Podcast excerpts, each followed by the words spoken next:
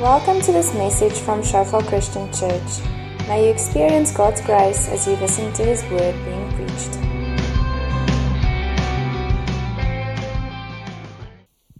the, the heading I first had it hope, as Hope's Door. So you can go on to the next slide. Then I thought, no, you'll see now, it might make no sense whatsoever when you read that. But it says from Achor to Anchor, and uh, it'll make sense as we go through the scripture. Hosea 2:14 uh, to 15 in the ESV it says, "Therefore, behold, I will allure her and bring her into the wilderness and speak tenderly to her. And there I will give her her vineyards and make the valley of Achor a door of hope. And there she shall answer, some translations say sing, as in the days of her youth, as at the time when, he, when she came out of the land of Egypt. I'll just pray for us quickly. Yes, Lord, we just thank you for your presence this morning. It's so good. It's so tangible, Lord. Thank you that you're here. Thank you, Lord, that you want, that you are speaking to us. You want to speak to us. I just agree, Lord, with the words that have come out already, especially around you wanting our hearts, God. You want our hearts. You want our hearts, Lord. You want us to surrender our hearts to you continuously, God. So this morning, God, we bring you our hearts. We open our hearts to you. And we just, we just come and listen, Lord, at your feet. This is your word, God. We just come and listen, and, and we're so excited, God, to hear what you have to say. We're so excited to experience you as our Father and to experience your love, your embrace this morning, your encouragement this morning, God, your empowerment this morning, God. Thank you, Lord, for this time together in Jesus' name. Amen. So, I'd like to start around the idea of a surprise. Uh, everyone loves surprises, some more than others. You get those people that love to surprise everyone and love surprise parties and everything like that. I was thinking back in my life, like one of the biggest surprises that I've been witness to was when I proposed to Cara uh, in a game reserve in, uh, in Natal. We were standing on a riverbank, we had a picnic, and uh, she had binoculars up and she was looking at this rhino. And, uh, and while she had her binoculars up, I took the opportunity and went down on my knee. And, uh, and when she took the binoculars away, obviously I was there and she got the surprise of her life. Like, and um, I was just thinking now, a very good friend of mine is here, Vanard, and I got a big surprise when he came in. Um, I want to tell you about, so Hosea, very interesting book. Strange book. Strange book. It's a book about God taking a man on a journey as a, as a prophetic picture for, for God's people, for Israel. A man who God has said he must marry, this, marry a prostitute, a harlot, have children, and then obviously a whole lot of things that he had to do in the course of their marriage, in the course of their life together just to be a huge prophetic message, not just to Israel then, but to us now. Uh, what's amazing is just in the preceding verses to the one that we read for today, there's three judgments or three therefores that God pronounces over Gomer or over Israel. The first one, he speaks about hedging Israel in or hedging Gomer in. He says, Therefore, I will, I will make a hedge. And the hedge, the purpose of the hedge was to kind of, you know, Gomer's out there and she's doing her own thing and she's just doing whatever she wants to do and she's rebelling very much. Um, but God is hedging her in. He's kind of, you know, it says that you won't be able to find your lovers. You know, you won't be able to go where you want to go because I'm hedging you in. Yes, sorry, Gomer is the is uh, Hosea's wife. So Gomer is the prostitute that Hosea married. Um, so the first, therefore, is, uh, is the hedge. The second, therefore, he pronounces a bit more of a, of a serious judgment, and he takes away necessities. So he takes away just her water, her food, her clothing. Uh, it seems harsh, but what he's doing, it's, it's the love of God actually just trying to bring him back to, bring her back to himself. Okay? So Hosea, uh, he does it through Hosea. So Hosea withdraws financial aid because Hosea is actually, she's living with, uh, with one of her lovers. And Hosea is actually going to deliver food and deliver water and deliver clothes. He doesn't even, she doesn't even know that it's him. She's thinking that it's her lover that's, um, su- that's supplying the, the need. And, uh, but actually Hosea is supplying it. And uh, now God says, you know, second, therefore, I will withdraw those necessities. I will hold that back. Why? Because I want it to come back. I want it to come back. So we get to the third, therefore, which is in this scripture. A huge, and as some commentaries called it, a joyous surprise. Because that's not what we expect. If you think about it, there's a bit of a progression. So the first, therefore, is a hedge. Second, therefore, is necessities. Third, therefore, you're expecting the worst. You're expecting, I'm, I'm going to write you off. I'm sorry, but I've given you opportunities and I'm writing you off. It doesn't happen. Scripture says, Behold, I will allure her. I will bring her into the wilderness. I will speak tenderly to her. There, and there I'll give her vineyards.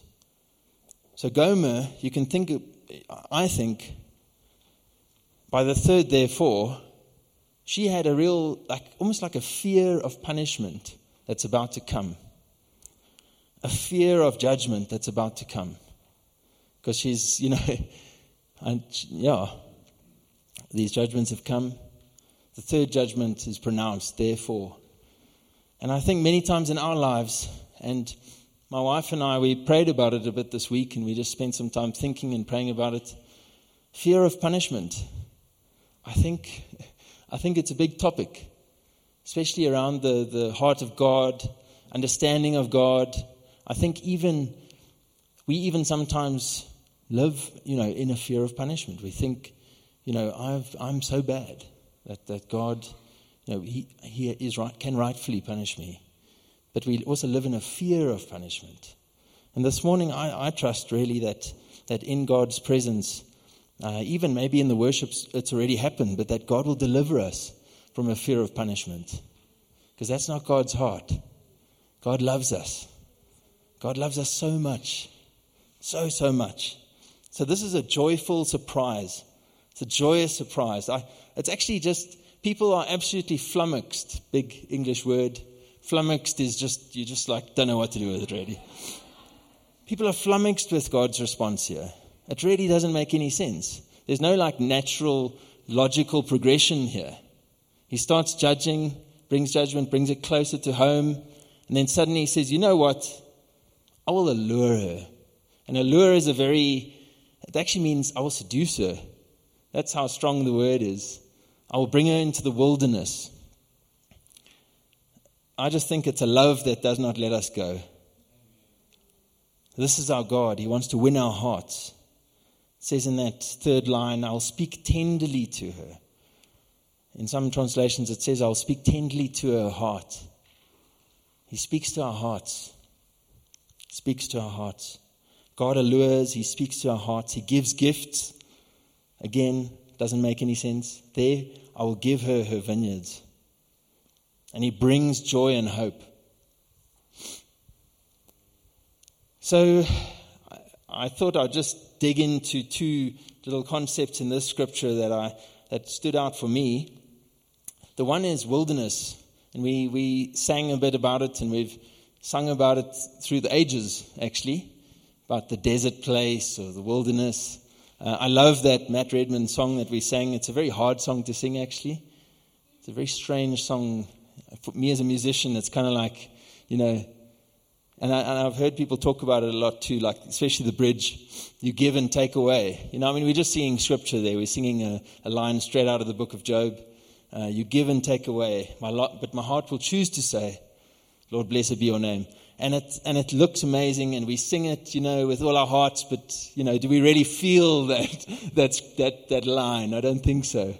You know, it's, it's not easy to feel it. It's not easy to go, you know what? Yes. No, no, no. I do. You know, you do give and take away, and my heart will choose and say. You know, it's not that easy. We, we do experience pain. We experience very personal and intense pain. And it's hard. But I mean, in that scripture, I think, in that line even, in the book of Job, the door of hope is there. And we're going to go on and speak about the door of hope a bit later. But wilderness. I've always loved wilderness as a theme. Uh, it's actually a huge and it's a major theme in the Bible. Um, I have kind of like pretty much seen two major themes of wilderness in the Bible. The one kind of speaks about the wilderness of the world, and there's many scriptures where God actually pronounces a judgment on a city, an established settlement, a city, uh, and actually says, you know, the city will become a wilderness. And for me, I thought about that, and somehow I think the city is a wilderness, actually. And in a way, God is just lifting a veil off the city. Um, God is lifting a mask, if you want to call it that. Uh, I loved what Vanna had to say last weekend. We were talking about it at the office this week. Vanna speaking about masks or just lifting our masks, masks being lifted. I think, in a way, when God pronounces a judgment on a city, says you will become a wilderness, He's just lifting the mask and saying, Look, everyone, it's not what you think it is. It's not, you know, people love, I, am a city guy. I, I, love being outside. I love mountains and sea and all these things, but I do love a busy city. Uh, I had the privilege of living for a year and a half in London. Beautiful, bustling city. Uh, Joburg's a bustling city. But I think there's an allure of the city sometimes that's not real. And that kind of draws us in. And I think God, you know, he, he pronounces, He just lifts the veil and we can see it for what it is. Then, so there's the world's wilderness, and then I think there's also God's wilderness. And God's wilderness is an incredible place. And God's wilderness, you know, I think there's seasons of wilderness, and I think a lot of us can kind of say, you know, I'm, I'm in a wilderness season, or it feels like I'm in the desert at the moment. I think there's a wilderness that is with us right through our lives. Uh, we'll just unpack a bit of that now. I think there's also a tension that happens between those two wildernesses the wilderness of the world and God's wilderness. And we'll unpack that also a little bit now. It actually speaks a lot to what has been said this morning already. I'm actually just going to summarize what, what God has done in our midst. So, the world's wilderness and God's wilderness. If we can go to that table, you can see I'm an accountant, actually, by trade. Um, okay, so if we go from the top down, just a quick summary. It's not exhaustive. Forgive me. Uh, in the world's wilderness, there's a huge statement be yourself. And I want to focus on the self there. And in God's wilderness, it's about growing. It's about growing and, and toughening up a little bit. It's about surviving a little bit. Um, and it's about growing in selflessness, actually. Then the world's wilderness, I'd say safe in, in brackets because, or in, what is, what's it called? Inverted commas. Um, because it's not really safe, but there's a sense of safety in the world. Kind of, I think it's maybe the motions that are just happening, you know. So you're safe in your, there's a, there's a bit of a predictability in a way.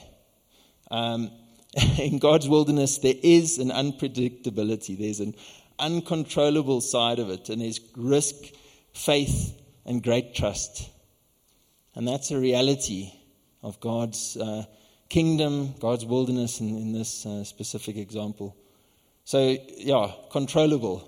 Again, as the mask is lifted, we realize it's not controllable, but when the mask is on, life in the city, life in the world is controllable. You know, we can, we, you know, we go to the gym, we, you know, we wake up, we go to the gym, we go to work, we, you know, we go through the motions.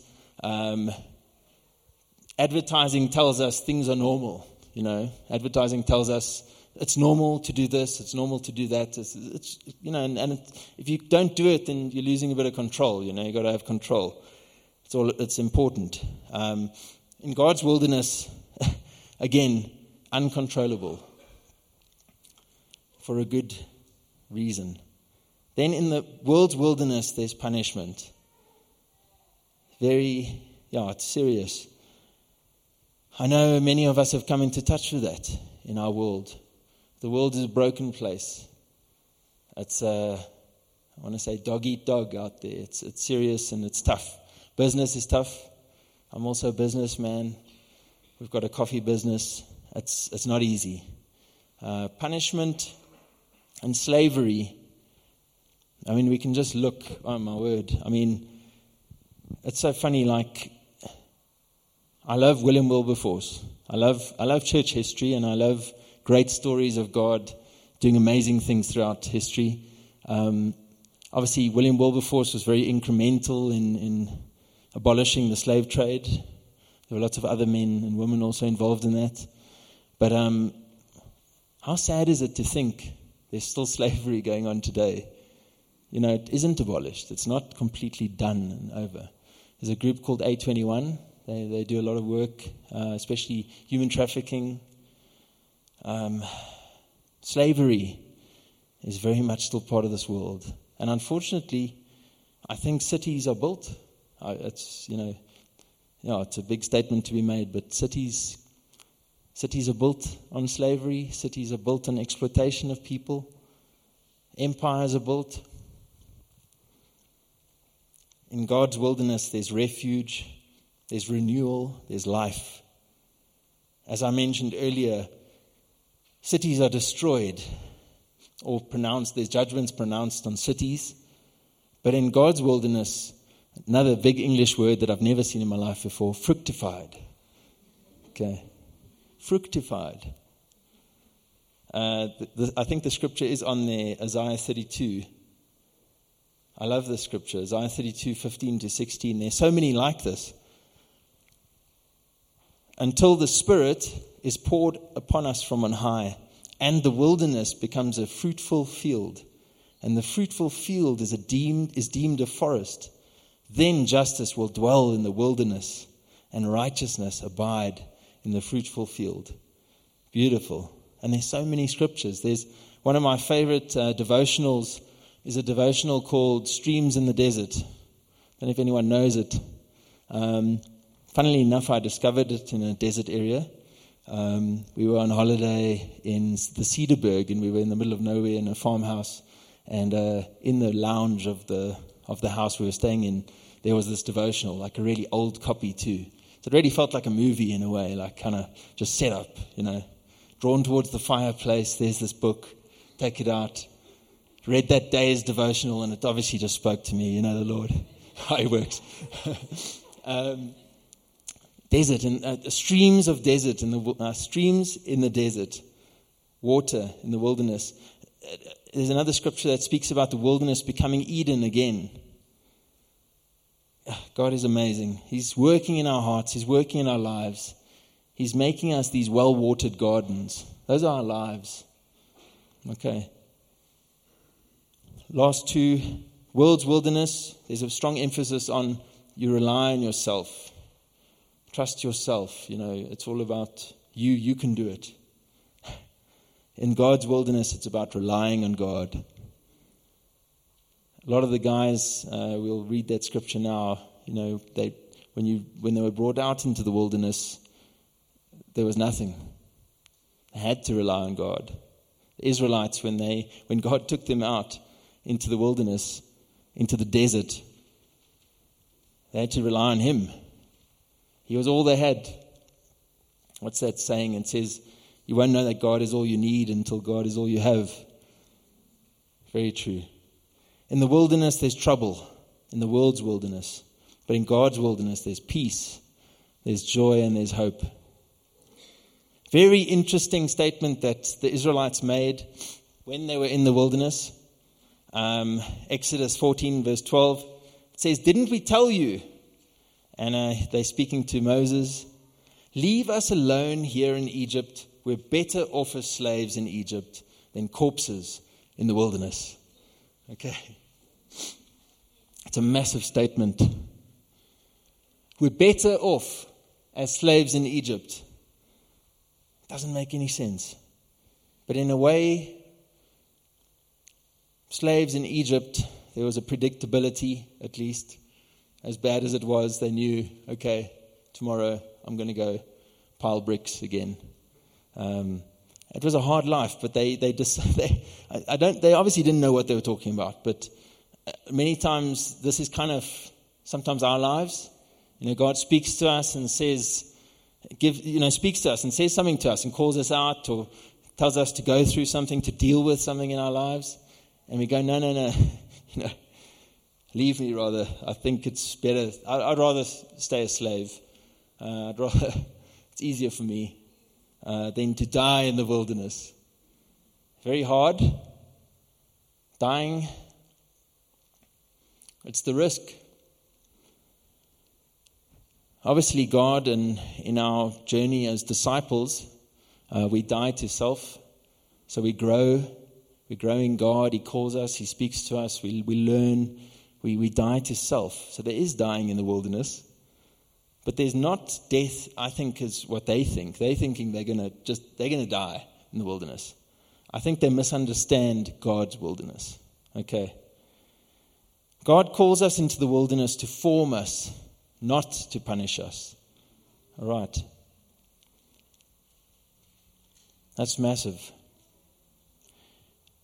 If you feel you're being punished, or maybe you feel you're being punished in the wilderness like Israel, I just want to say this morning again we've been speaking about the Father. We've been speaking about the love of God. We've seen the surprise response of God towards Gomer, towards Israel.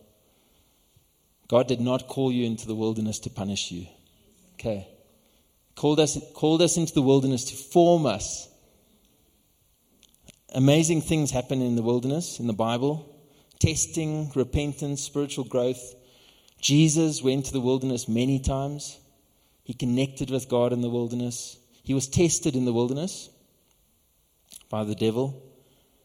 John the Baptist, his whole ministry was in the wilderness. It was a ministry of repentance, calling us back to God. Paul, even in Galatians 1, verse 17, it says that he went to Arabia. A lot of commentaries understand it that he went and spent some time away. So he got saved, he didn't start his ministry straight, straight away. He actually had time to understand God, to spend time with God, to grow personally, knowing God. I loved what Mama Joyce said just about relationship. It all comes down to that. God just wants our hearts, he wants relationship with us. Moses, Jacob, Elijah, they encountered God in the wilderness. Moses and the God in the burning bush. Jacob wrestled with God in the wilderness. Sometimes you're going to experience that. You're going to wrestle with Him. You're going to have questions, lots of questions. And please, I encourage you to have questions. It's important to have questions. Even if you feel they're dangerous questions and they might just push you off the tracks. No, God's bigger than that. All right. So ask your questions. God will bring you answers. I love it. I love it. I, yeah, when I was a child, when I was in school, I was one of those kids who never asked questions because I didn't want to, you know, ask the wrong question or seem stupid or seem like kind of, you know, that's a silly question.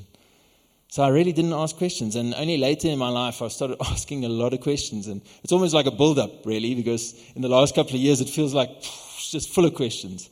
And uh, what I love is God answers those questions and He wants to answer them. The hardest question He wants to answer, He wants to bring you something as an answer to that question. So bring your questions to God.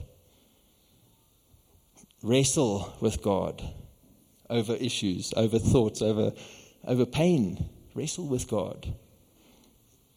Um, Elijah had his most powerful encounter with God in the wilderness.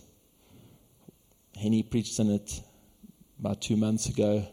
The whirlwind and just God's presence in front of him, or kind of just passing by. Amazing encounters with God in the wilderness. I love Psalm 55. Psalm 55, I could have actually just preached on Psalm 55 because it's exactly the same message, just moved around a little bit. Um, David in Psalm 55, I'm going to skip down to, I don't know what I've got on here for Psalm 55. Further on. Not back. There we go. Okay. For they bring down trouble upon me. It, it, read from the start of Psalm 55 at home. It's really quite, quite a. It's, you can see there's trouble here. There's, there's struggling happening here. um, he's experiencing the wilderness of the world. Okay? It's so evident. And in wrath, they hate me. My heart is severely pained within me, and the terrors of death have fallen upon me. Fearfulness and trembling have come upon me, and horror has overwhelmed me. Then he says, it's beautiful. So I said, Oh, that I had wings like a dove, I would fly away and be at rest. Indeed, I would wander far off and remain in the wilderness. And it says Selah. Selah is a beautiful word. Uh, in some translations, it's, it's translated pause in his presence. Just think about that. I would hasten my escape from the windy storm and the tempest. So David is seeking the wilderness in his heart. He's seeking that place where he can be with God and just get away from the wilderness of the world. We're going to move now on to uh, second point that I'm mulling over in my own mind and heart Achor. Well, that scripture that said, I will make the valley of Achor a door of hope. Okay. The valley of Achor, why is it called that? Achor means trouble. Okay? It's translated trouble. It's in that valley. Uh, Israel had just defeated or just kind of taken the city of Jericho. Walls had fallen, taken the city. I mean, I think it's, uh, imagine, like, you know, you've, you've done what God has told you to do. You've marched around the city. The walls fell down and you've taken the city. It's like amazing. You can imagine the afterglow of that, like just so excited. What happens is a guy named Achan, greedy. Well, God has said, don't take any of the spoils. Don't take any of the spoils for yourself of the city. And that's, I mean, that's quite tempting, actually. If you've taken the city, there's a lot of spoils. God has said, don't take any of the spoils for yourself. Achan takes some of the spoils and hides it. They go and they, the next city that they take is Ai.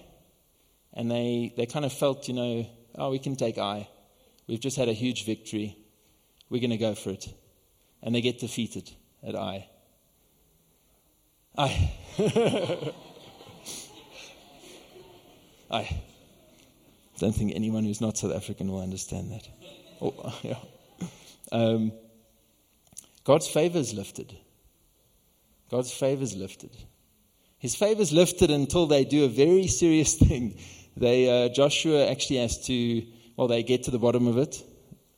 Uh, Achan and his family get brought to the front. They get executed. That's very serious. The Old Testament, serious stuff. They get executed, God's favor returns. God's favor returns. So they get buried pretty much in this valley. There's a memorial built on top of them, and this memorial in this valley is called the Valley of Achor. So it's a valley of trouble. Okay?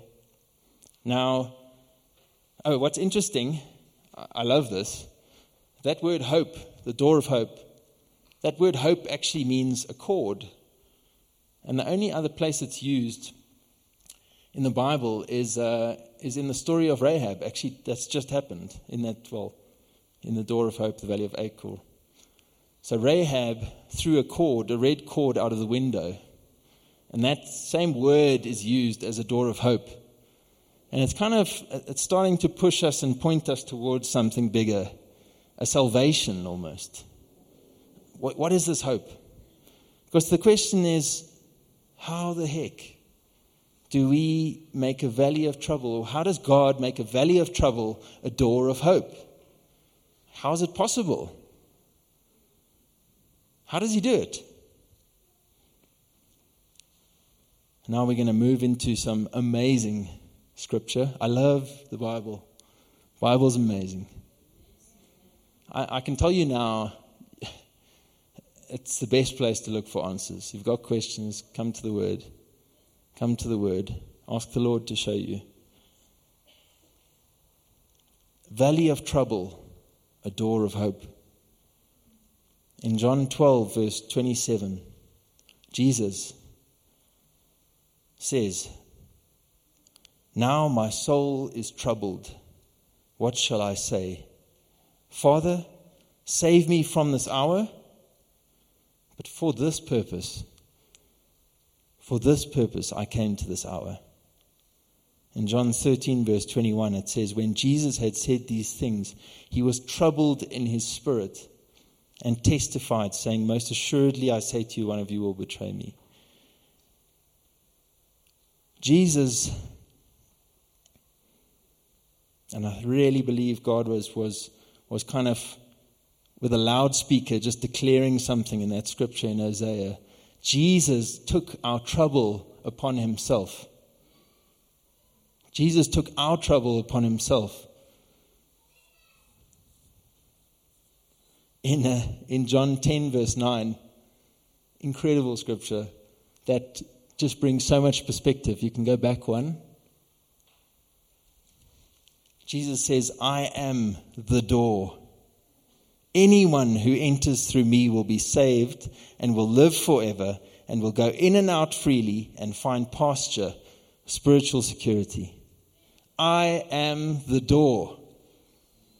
In the Passion Translation, it says, I am the gateway. To enter through me is to experience life, freedom, and satisfaction. I love this because it, what it says about our scripture that we've read this morning is that how he takes a valley of trouble and makes it a door of hope is through Jesus, it's through the gospel. He does it. He takes our hope upon, he takes our trouble upon himself and he gives us a door to hope. He becomes the door of hope.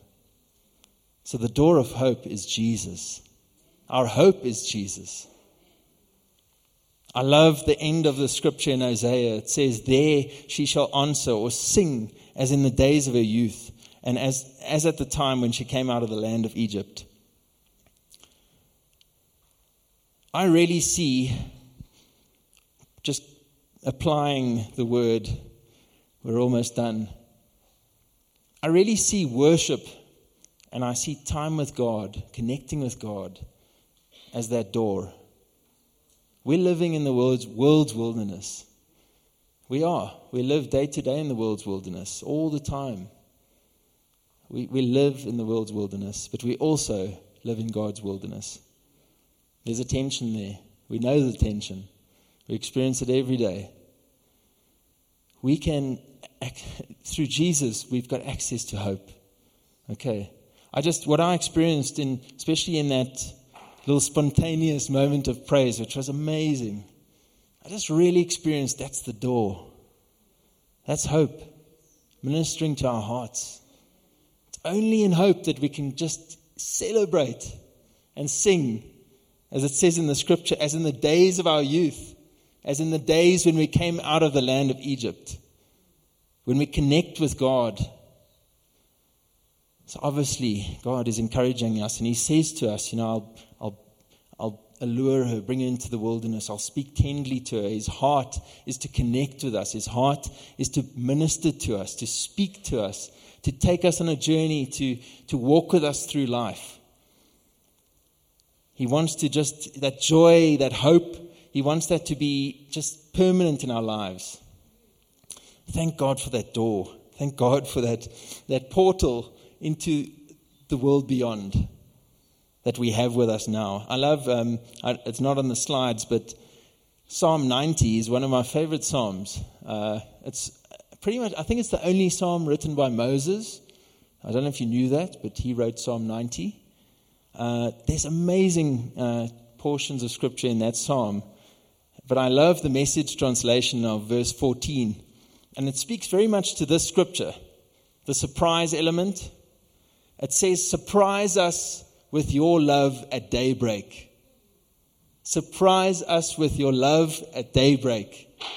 Then we will skip and dance all the day long. I love it. Surprise us with your love at daybreak. God surprises us. Psalm 55 again, right at the end. I never knew, well, I only much later realized where 1 Peter, I think it's, I can't remember, but cast your burdens or cast your anxieties unto the Lord from Psalm 55. David says, So here's what I've learned through it all. And he's speaking about trouble, he's speaking about wanting to flee to the wilderness. He says, Here what, Here's what I've learned through it all. Leave your cares and anxieties at the feet of the Lord, and measureless grace will strengthen you. Measureless grace will strengthen you. It's only because of what Jesus has done that we can have hope instead of trouble. Okay, I'm going to end with these last two scriptures that are super powerful declarations by Jesus. John 14, verse 27, he says, Peace I leave with you, my peace I give to you. Not as the world gives, do I give to you. Let not your hearts be troubled, neither let them be afraid. And he says in John 16, 33, I've said these things to you that in me you may have peace. In this world you will have tribulation. In this wilderness you will have tribulation. But take heart, I have overcome the world. Thanks for listening to this message from Shofar Johannesburg. May the grace you received produce God's greatest glory and your greatest good. For more information and sermons, please visit our website at www.shofar.joburg. gave you